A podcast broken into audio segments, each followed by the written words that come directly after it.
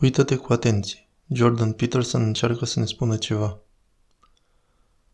Jordan Peterson. Bine, vedem această întoarcere către o abordare mai conservativă în diverse locuri din lume care are loc concomitent. Se întâmplă în Italia. Arată că se va întâmpla și în Franța. S-a întâmplat în Suedia în toate domeniile. Iar acum, cu schimbarea de după alegerile intermediare din SUA, apare că se va întâmpla și în Statele Unite.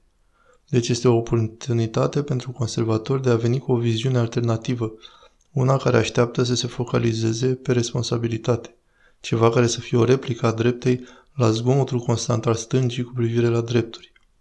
Deoarece, într-un anumit sens, drepturile sunt obținute în detrimentul altcuiva. Nu te poți concentra numai pe drepturi, deoarece drepturile fiecarei persoane reprezintă o responsabilitate colectivă sau, hai să zicem, individuală. O altă problemă pe care a adus-o în discuție este aceea demnității muncii și a serviciilor publice. Iar dacă este vorba numai de drepturi și de nicio responsabilitate, pentru că motivația în viața noastră este în fapt bazată pe responsabilitate, atunci tot acest zgomot pentru drepturi îți face viața lipsită de sens. Iar aceasta este ceea ce mi-atrage atenția că are șanse mari să se întâmple, având în vedere că sensul cel mai înalt este acela de a te sacrifica tu însuți. Să ai un cel este să mergi să faci ceva corect nu numai să te miști în cerc și să aștepți eventual la un cadou oarecare, ci să te străduiești să mergi înainte pentru a obține ceva ce merită și care întotdeauna intră în domeniul responsabilității.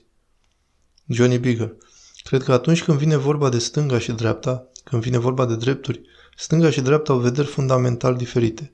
Dreapta zice că ceea ce este stipulat în declarația de independență este adevărat, și anume că drepturile ne sunt oferite, urmarea faptului că suntem creați după chipul lui Dumnezeu – Drepturile ne sunt oferite deoarece ne sunt date de Dumnezeu, iar drepturile noastre evidențiază responsabilitățile noastre.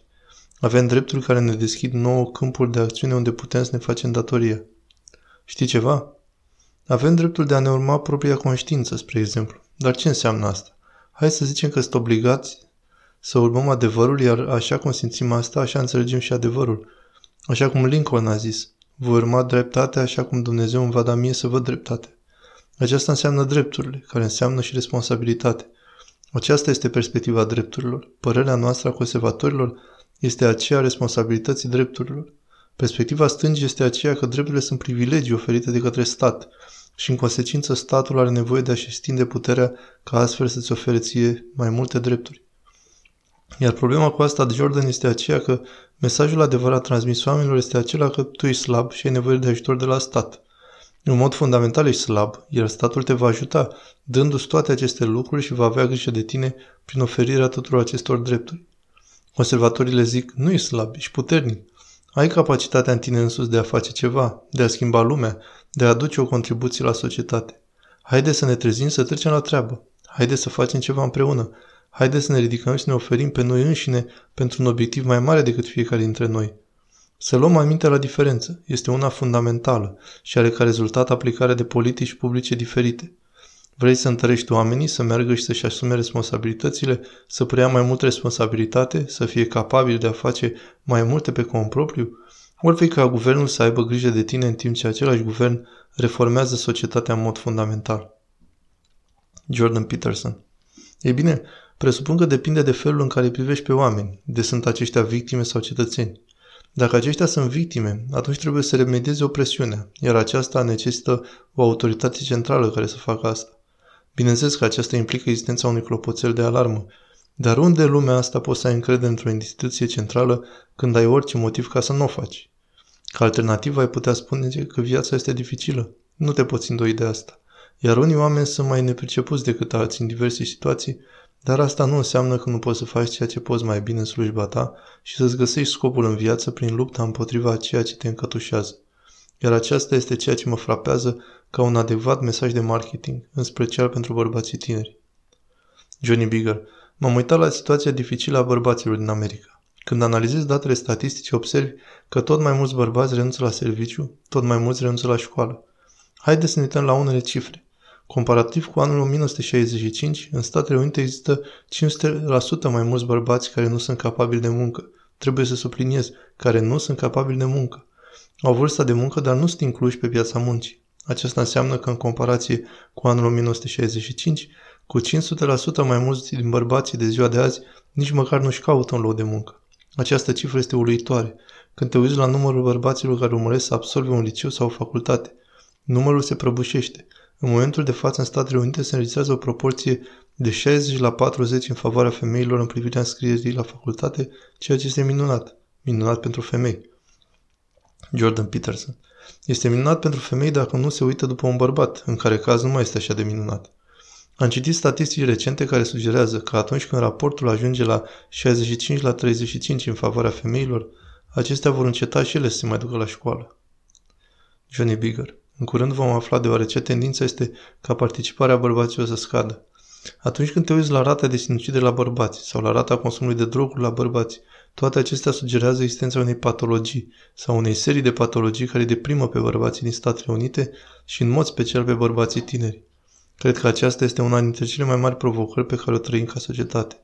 Deci vreau să mă gândesc la asta, doresc să-mi fac partea mea și să spun ceva constructiv despre asta. Cred, Jordan, că una din marile chestiuni aici este aceea că bărbații nu mai au prea des acea viziune a vieții pe care fi putut avea. Și li se spune fără încetare, așa cum ai afirmat și tu cu un minut în urmă, din momentul când intră în școală că sunt o cauză a problemei.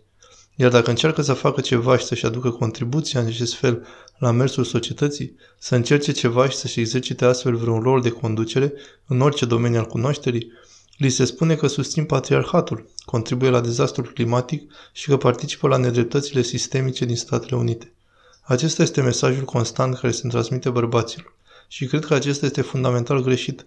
Cred că ar trebui să le spunem ceva cu totul diferit la bărbați. Ar trebui să le spunem că această țară are nevoie de voi, familiile voastre au nevoie de voi, vecinii voștri au nevoie de voi. Vă puteți să construiți o lume mai bună și că sunteți născuți pentru a face asta.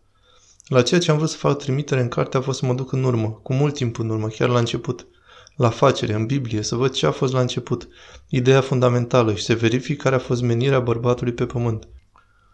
Iar dacă te uiți în cartea facerii, atunci când Dumnezeu îi spune lui Adam ce are de făcut, Constant că misiunea lui Adam a fost să lucreze cu el pentru a construi lumea, să-l ajute pentru a o face perfectă și să o aducă la perfecțiune, fără a intra în detalii prea adânci aici.